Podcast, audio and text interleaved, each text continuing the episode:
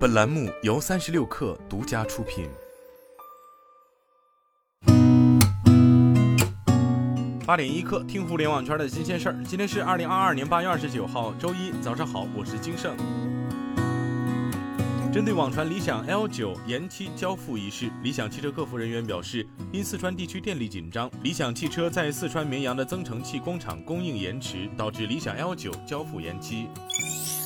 东方甄选于近日推出了独立的 APP，并已在各大应用商店上线。进入 APP 后，可以看见页面底部没有甄选、分类、购物车和我的订单这四大入口。在分类中，除了东方甄选的自营商品以外，共有十一个类目的近千款商品，大多有关零食、生鲜、农副产品和图书。具体商品和抖音商城中的基本一致。第三方数据显示，东方甄选 APP 已经在各大应用平台上线，累计总下载量接近二十万。为促进消费市场复苏，多地近期纷纷发放新一轮消费券。上海八月二十六号首次发放电子消费券，总规模达十亿元。从八月下旬到十一月下旬期间分三轮发放，可在餐饮、零售和文旅行业的多个消费场景线上线下使用。通过发放消费券，可在短时间内助力消费市场复苏。考虑到疫情防控措施不断优化，此前积累的消费需求有望得到进一步释放，再加上政策层面的大力支持，消费市场恢复基础将更加坚实。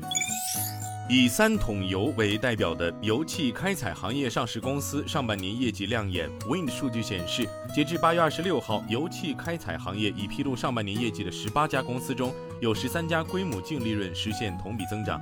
在全力保障能源安全的大背景下，国家能源局要求大力推动油气相关规划落地实施。主要油气企业也表示将加大勘探开发力度。业内人士表示，油气行业加大勘探开发力度及增加资本开支已是趋势。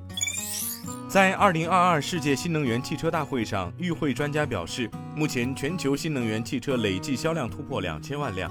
二零二二年上半年，全球新能源汽车销量超过四百二十二万辆，同比增长百分之六十六点三八，再创新高。其中，中国新能源汽车销量达到二百六十万辆，占全球销量六成以上。新能源汽车产业的飞速发展带动充换电量快速增长。中国南方电网公司二十七号公布。“十四五”期间将投资逾百亿元，加快乡镇充电桩全覆盖。其中，广东将于今年九月底实现乡镇充电桩全覆盖。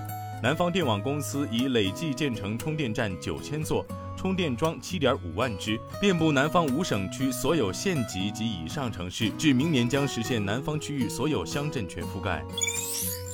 据央视财经消息，当地时间二十六号报道，一位知情人士透露，今年年底前，美国司法部或将会针对苹果发起反垄断诉讼。